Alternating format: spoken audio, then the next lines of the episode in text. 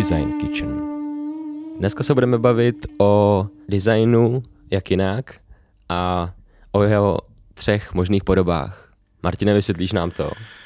No, design je strašně široký pojem. Že jo? Design, když eh, se podíváme do nějakých magazínů nebo na web, tak zahrnuje takřka úplně všechno, snad mimo přírody. A je potřeba si uvědomit, že jsou takové tři větve, nebo paralely designu, které fungují vedle sebe a fungují ve všech druzích toho designu a to je čistý umění, nebo hodně umělecký design, což je móda, šperky, takové ty věci, které se dělají prostě na zakázku v jednom kuse, v pár kusech. Připodobnil bych to k obrazu třeba, že jo? když prostě udělám fotku, tak eh, použiju na grafice někde, tak to, je to umění je ta fotka, že jo? tak eh, to je jedna věc. A druhá taková poloha je dřív se říkalo umělecký řemeslo, nebo řemeslo vůbec, což eh, dneska jsou takoví ti menší výrobci, kteří do toho dávají vysokou přidanou hodnotu, to, že to umí udělat. Eh, napadají mě zase boty, třeba ve Zlíně Vasky jsou takovým středním proudem, který opravdu umí kvalitní boty a dokáže dokonce reagovat na potřeby toho klienta, že jsou schopni svým způsobem v té sérii nebo v té produkci využ, eh, vyhovět individuálním požadavkům. No jo, a... že už se tam objevuje nějaká personalizace Jasně. prostě toho designu. A třetí taková kategorie je ten průmysl, bez kterého bychom v podstatě asi chcípli, protože prostě potřebujeme levné věci, potřebujeme jich hodně, máme vysokou spotřebu. A eh, problém designu obecně je, že nejvíc je vidět na tu první kategorii. Jako ve všech médiích všude jsou vidět prostě móda, šperky, eh, nějaký úlety, které se udělají v jednom kuse. Hodně tomu nahrává takový to využití plastu, že prostě někdo veme plastový láhve a udělá z toho nějaký objekt.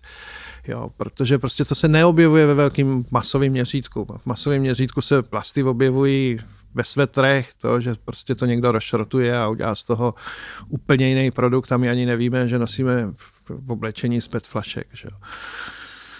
Takže to jsou takové tři polohy, které jsou základní a ta prv, všechny mají nárok na život. Jako jo. Neříkám, eh, jestli jsou dobře nebo špatně, protože všechny tady existují. A najdeme je jak v produktovém designu, tak ve virtuálním designu.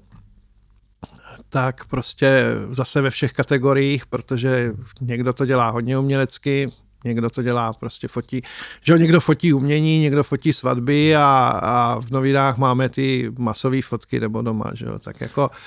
Mluvíš o tom virtuálním designu. Jo, Jasně, třeba, jo, v tom produktovém designu jako je velký problém v tom, že vlastně svítíme na tu první kategorii. Jo, když bych vzal paralelu, a je to stejný to v architektuře, když bych vzal paralelu uh, s autama, tak prostě ten umělecký design je bez zesporu Formule 1 nebo jakýkoliv špičkový závodní či prototypový auta, experimenty, kde prostě eh, je sice vysoká technologie, ale postaví se jeden, dva, tři, čtyři kusy, navíc se ještě často odlišují. Takže mm, eh, to je to umění. Taky když člověk vidí, nebo já mám rád auta, že jo, tak jako každý chlap, tak eh, když člověk vidí tu Formuli 1, tak prostě najednou zjistí, že jako to je krásný a každý by to chtěl mít asi doma. A e, ta cena tomu odpovídá, ta pozornost tomu odpovídá, že jo, závody Formule 1 jsou jedinečný, tečka. Vedle toho je taková ta střední kategorie těch e, buď to řemeslných aut nebo upravovaných aut, Myslím si, že by tam patřily tuningy, že teda jsou nadšenec, koupím si nějaký starýho bavoráka, vytuním ho sám nebo s kámošama. Podle mě sem patří takový ty uh, stavebnice, ty kity, které se prodávají v Anglii, že si vlastně člověk koupí kit a postaví ho a uh, dostane homologaci na to jezdit s tím venku, to u nás není. Podle mě sem patří v jakýkoliv takový ty malý série, který prostě dělá pár lidí takže to jsou ty taková ta střední kategorie nebo limitované série nějaký prostě. No ale samozřejmě všichni bychom uh, asi měli daleko těžší život, kdyby nás neživila ta velko, velkosériová výroba těch aut, kde ta ekonomika je stlačená strašně dolů Jo. Tam je zajímavý design, protože eh, design out je dobrý studovat v tom, že je spjatý s přísnou ekonomikou a s eh, výtěžností dílců a, a dělá se to ve velkých sériích, protože samozřejmě by to stálo desetkrát tolik, kdyby tomu tak nebylo. A myslím si, že to je podobný v architektuře. Zase, když se podíváme na to, a to, se, to mě trošku vadí v té architektuře, že tam se prodává umění jako nějaký super trend, který všechny ovlivní a jako architekt samozřejmě zírám na umělecké baráky, ale že by mě to nějak moc ovlivňovalo, protože to nikdo nezaplatí. Jo. Tak takovým klasickým příkladem, když vememe, zůstaneme v Brně, tak podle mě Vila Tugendhat je čistý umění. Jo, prostě to je umělecký kousek, patří to do galerie, je to v galerii jménem Černý pole. A lidi to tak musí vnímat, protože prostě tak to je. Jo, ten barák je neopakovatelný, ten barák je nezaplatitelný a tu kvalitu toho umění prověřilo těch bezmála 100 let existence. Jo? A ta střední třída je taková ta normální výstavba, kterou prostě eh, staví běžný člověk, to znamená má nějaký projekt a podle toho to postaví a to jsou všechny ostatní baráky v Brně takřka. Jo, prostě je to vidět na příkladu Masarykovy čtvrti, že jsou tam vedle sebe funkcionalistické baráky, které ji dělala ta eh, generace avantgardy těch 30.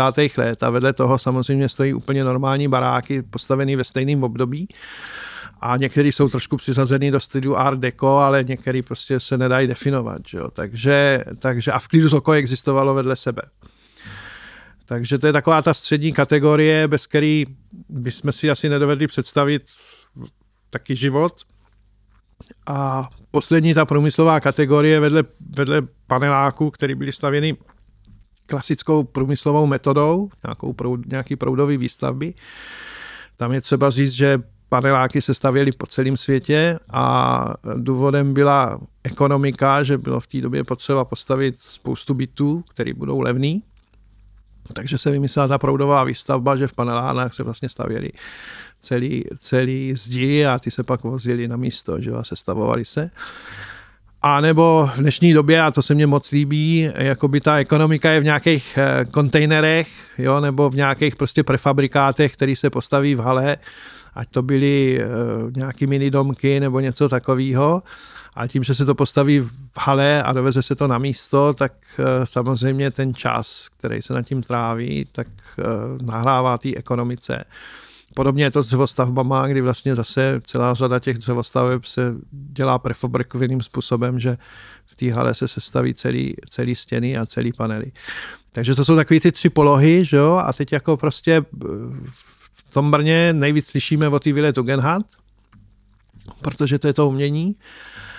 A e, o té normální výstavbě se tak jako trošku tuší, co kdo. A o té průmyslové výstavbě se vůbec neví nic. Jo. Čili, čili e, tady ty tři polohy designu a architektury jsou fajn, koexistují vedle sebe, ale já teda bych se chtěl věnovat té střední a té poslední poloze, protože to umění já neumím. Buď na to nemám odvahu, nebo příliš moc přemýšlím, jak by se to používalo a kam to dát a, a jak z toho utírat prach. A uh, myslím si, že důležitý je, jak si vzkřísit i tu teorii, tu historii k tomu normálnímu designu, že jo? k tomu, co používáme, co se vyrábí průmyslově, co, co, nebo i v těch malých sériích. Jako. Ještě tady těm třem kategoriím. Eh, na těch příkladech si pěkně jako rozvedl jednotlivý ty aspekty a eh, pohybovali jsme se okolo vlastně nějaký jako zaplatitelnosti a využitelnosti, když jsem to tak poslouchal.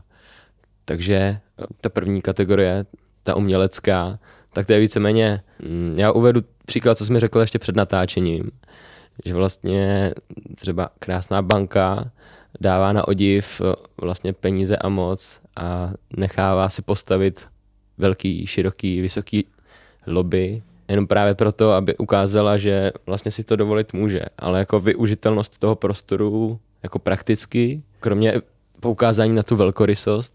No, prakticky to využitelnost toho prostoru je v té psychice, že nám člověk přijde a řekne, hele banka, dám si tady účet, jo. Mm-hmm. jo takže ono se to nějak vrací. Ale my jsme, my jsme, mm, to je trošku do historie architektury, my jsme to někde v těch funkcionalistických letech 30. trošku pokazili, protože třeba v bydlení do té doby se stavěly vysoké stropy. Jo, když vezmeme byt na úvoze z roku 1930, tak má 3,5-4 metrový stropy. 2,5 metrový dveře. Jo, ono to mělo svoji funkci, nejen, že to vypadalo a vypadá to dnes dobře a člověk se tam cítí daleko líp, ale e, samozřejmě šlo o vydýchaný vzduch a o nějaký takovejhle prostě koloběh toho vnitřního prostředí. Pak přišel Corbusier, který eh, to úplně degeneroval svým modulorem, že ten se pohyboval ve výškách někde kolem 2 metrů 10 nebo 2 metrů 15. A když postavili bytový komplex, tak tam nikdo nebydlel, protože prostě se v tom cítil blbě, že těsně nad hlavou měl strop. On dokonce měl nějaký kanceláře, buňky nějaký, který prostě vycházeli tady z toho modularu. A myslím, že to výškově bylo, že dospělý chlap se vstyčenou rukou, jako jo, tak jako byla výška stropu, takže si člověk mohl sáhnout na strop. To se ukázalo jako blbě a pak přišla norma, protože samozřejmě každý obestavěný prostor jsou peníze. Jo, je jedno, jestli je prázdný nebo plný, ale prostě jsou to taky architekti a stavitelé počítají na kubíky. Nějaký hrubý rozpočet a e, kdo by chtěl platit volný kubíky, takže jsme se dostali na ty 2 metry 55, 2 metry 60 v, byt, v bytovkách, aby tam, tam byla ta norma, že, jo, že prostě aby to nebylo nižší. Ale jako já nevím, jestli je to dobře. No. Jako, jako jeden problém té normy je, že ta populace vyrostla, takže, takže samozřejmě by se to mělo taky zvyšovat. Ale jako u těch lobby, u těch bank, tam byla ta důstojnost. No. Tam bylo takový to, že oni taky koukali na peníze. Ono, když člověk čte nějaký uh, dobový uh, kroniky nebo zápisy z těch staveb, tak všichni koukali na peníze. Ale chtěli stvořit něco, co dává serióznost. Že? Taky, taky ty banky jsou, jenom pro ilustraci v Brně, já jsem zmínil ty dva příklady, když půjdete na Jánskou do spořitelny nebo do komerční banky na náměstí Svobody, v obojí to dělal pan architekt Fuchs, tak tam je velká lobby, že jo? tak vnímejte ty pocity. A úplně nejúžasnější lobby, kterou jsem viděl, je ze začátku 20. století v Postbank ve Vídni od Otto Wagnera. Takže ono jako všechno něco stojí. Jo? Ale v tom průmyslu se víc hledí na to, aby to stálo co nejméně, nebo aby ten poměr ty kvality a ceny byl optimální. Jo? A já si myslím, že jako nelze mluvit jenom o ceně, lze mluvit o tom, že je nějaký poměr kvality a ceny. Jo, všude, když si budu koupit jídlo, tak je to to samý. Stopro. Tak děkuji za vysvětlení.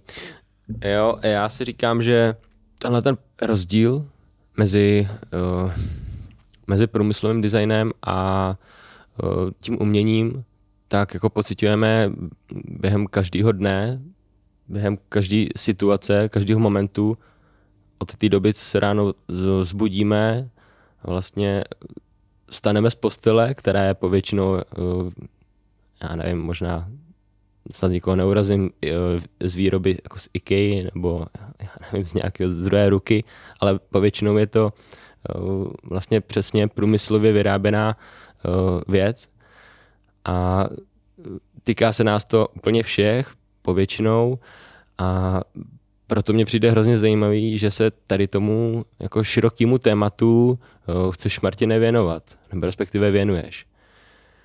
A, a dává mi to smysl. No tak já si myslím, že to je, eh, že se tomu věnuju, no, jako já nic jiného asi neumím, ale tam je potřeba vědět jednu věc, že vlastně eh, ty, když to vezmeme jakoby horizontálně, ty tři témata, tak oni se propojují v tom, že vlastně to umění je inspirativní pro všechno ostatní. Jo. Když se vrátím k té Formuli 1, tak prostě díky Formuli 1 máme v zadovém automobilismu strašně moc bezpečnostních prvků. Kotoučové brzdy, bezpečnostní pásy, jo, různý prvky ty, ty ochrany toho řidiče, protože prostě to přešlo od 70. let nebo od 60. let to přecházelo potom do toho normálního automobilismu. Že? A to je stejný prostě, prostě když děláme módu, tak já, já strašně obdivuju dámskou módu a moc se mi to líbí. A strašně dlouho jsem sledoval různý fashion pozady, protože prostě jsou to inspirativní věci v barvách pro designéra, v odvaze a tak. Ale prostě většina produkce, většina modních přehlídek je v běžném životě nenositelná, nikdo to nenosí. Jo, ty šaty končí tak, že se ještě možná oblečou jednou, stojí deseti a sta tisíce a skončí ve skříni nebo v uměleckém muzeu nebo někde tam. Že jo, takže, ale samozřejmě inspirují řadu těch ty střední třídy, těch řemeslníků, těch krejčovských salonů, který prostě, prostě se nechají inspirovat. A e, současně to přechází jako po té horizontální linie do té běžné kolekce, což třeba pro mě je Marks and Spencer.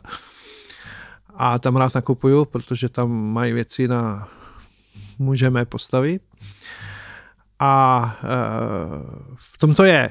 A samozřejmě, e, kdo ví o designerech Marks and Spencer? Jo, čili e, kdo ví, kdo designuje běžný auta? Jo, takže ona ta paralela, jako dá se to najít i v té kuchyni, kterou jsme zmiňovali úplně na začátku, že jo, potom Design Kitchen, proč se to jmenuje, tak ta kuchyně je úplně to samý. Jo, a myslím si, že jako, eh, když vezmeme sériové produkty třeba v nábytku, tak je úzká formace designérů, kteří byli opravdu první, věnovali se ty sériové výrobě a udělali úžasné věci a ty věci se vyrábí velkosériově dodnes.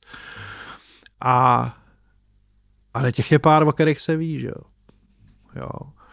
Takže já si myslím, že je potřeba o tom mluvit, je potřeba trošku uh, požádat, to asi nejde, média, aby věnovali větší pozornost ne těm módním molům a ne těm špičkovým šperkům a těm věcem, který září, ale i těm obyčejným věcem. Že? Ferdinand Porsche ostatně, jeden z největších designérů, Eh, automobilového designu, tak eh, podstatě kdo dneska ví, že navrhoval Volkswagen Brouk, že Jedno z aut, který se vyrábělo nejdíl a nejmasověji na celém světě v historii. No já si myslím, že i ten Brouk je dneska super klenot. Jasně, legenda, še, še, hlavně z těch šedesátek. Že? Tak. A zajímavý na něm je, že když udělali retro, potom jako tu novou verzi toho Brouku, tak ta už se jim nepovedla a byla komerčně celkem neúspěšná. Takže přesně, že jo. A, a od začátku Porsche toho Brouka dělal jako, a proto taky ta firma se jmenuje Volkswagen, jako lidový vozidlo. To bylo určený, to byla samozřejmě součást propagandy hitlerovského Německa. On to dělal na požádání Adolfa Hitlera. Ale to zadání bylo udělat levný, dostupný auto pro všechny. Jo, proto je to vzduchou, vzduchem chlazený motor a je to jednoduchá konstrukce a, a v podstatě akorát za té války, ta historie je taková, že za té války se to ne, nerealizovalo, protože Volkswagen potom přešel na výrobu vojenských aut. A vlastně, když američani vybombardovali Volkswagen a e, přišli po válce tam, tak objevili ty plány a obnovili výrobu. Jako. A najednou Boác jako auto, který prostě je legenda. Že? Takže o tom to je. No. A my bychom měli znát tu historii tady těch obyčejných věcí, protože jo, to je ta ledvinka, že jo, který, který inspiroval teda navíc Ferdinanda Porsche. Že? Učil se ti prostředky. No ne, tak je to o tom pokračování. To, to není účel světí prostředky. To je, to je zase jiná diskuze a jinam, ale je to to navazování toho designu a toho prostě eh, nebát se ty myšlenky takhle, takhle dělat. Jo? A e, samozřejmě, samozřejmě to, že Porsche dělal pro Hitlera, no tak taková byla doba, to jako zas, jako prostě udělal geniální věci. Že? No mně se líbí, že tam jako je krásně odražená ta poptávka, že bylo potřeba vyrobit plno jako dopravních prostředků pro, pro tu mé klasickou třídu, pro lidi vlastně vyhověl tomu zadání. Jasně. Jo, jako dělo se to i na druhé straně fronty, že jo? dělo se to ve Francii z Citroenu třeba, že jo? známá kachna. Takže, takže proto se to nedá odsoudit, ale, ale já jenom na tom chci ukázat, že prostě ty velký SA často dělali tady tu produkci, akorát my o tom málo víme. Že? Nebo málo se to učí, když vezmete dějiny designu, který většinu knížek nebo něco, tak prostě tam jsou ty ikony, ale, ale z těch opravdu jako průmyslových věcí, které se dostají do průmyslových věcí, jako musí se rozlišovat v té historii to, co se vyrábělo, jako že to je průmyslová věc a co se dneska vyrábí ve velké produkci jako artefakt. Jo, protože misový ať je to Brno, nábytek Brno nebo, nebo Barcelona, tak prostě to nebylo určeno pro velké série. Dneska se to kopíruje, protože je to hit a dělají to Číňani a dělá to kde kdo, protože prostě ale jenom díky tomu jménu. Že? Něco podobného jako s tím broukem. Že vlastně Něco podobného. No. Ten dru, druhý druhý, jak tomu říct, ta druhá verze už jako ne, ne, nesplnila, nesplnila ty kvality no. asi toho úplně původního díla.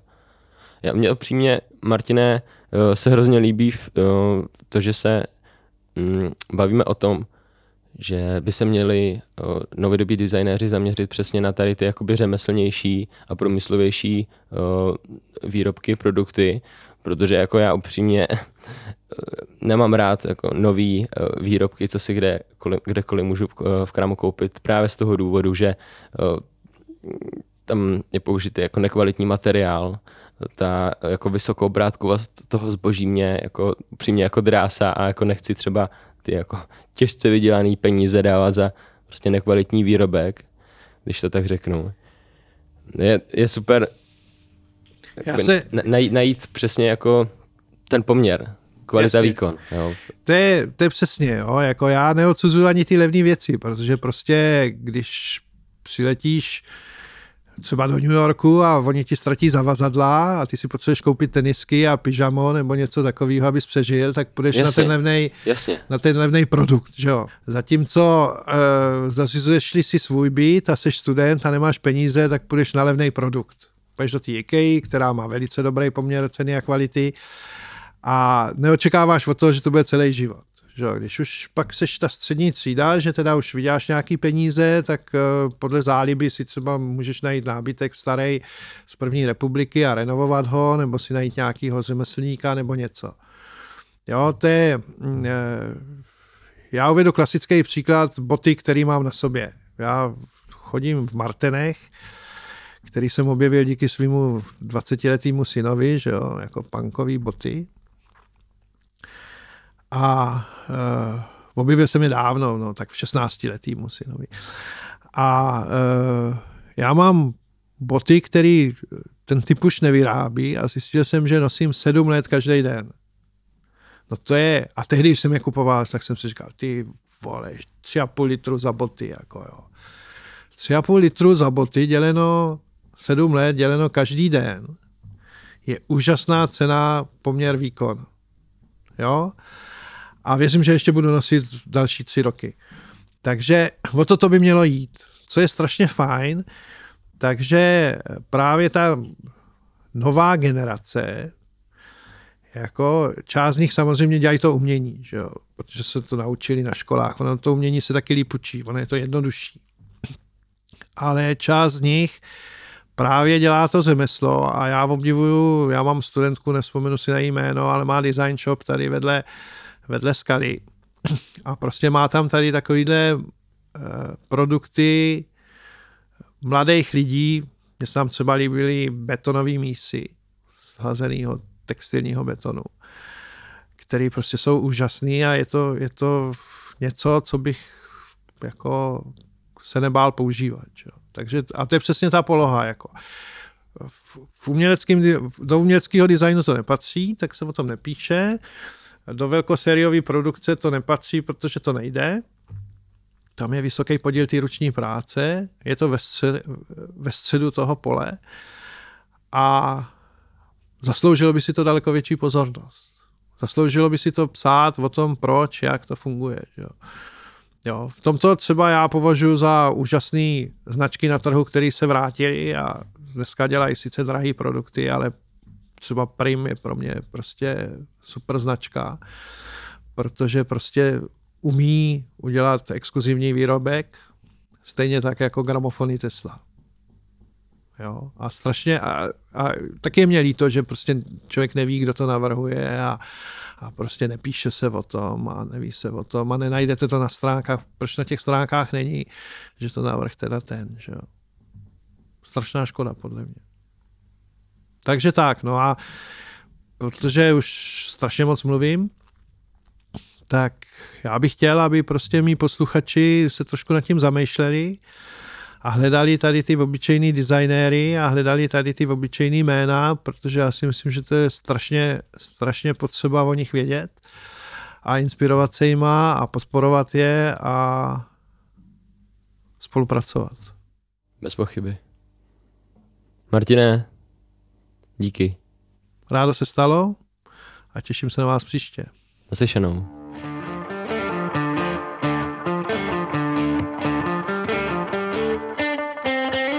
Design Kitchen.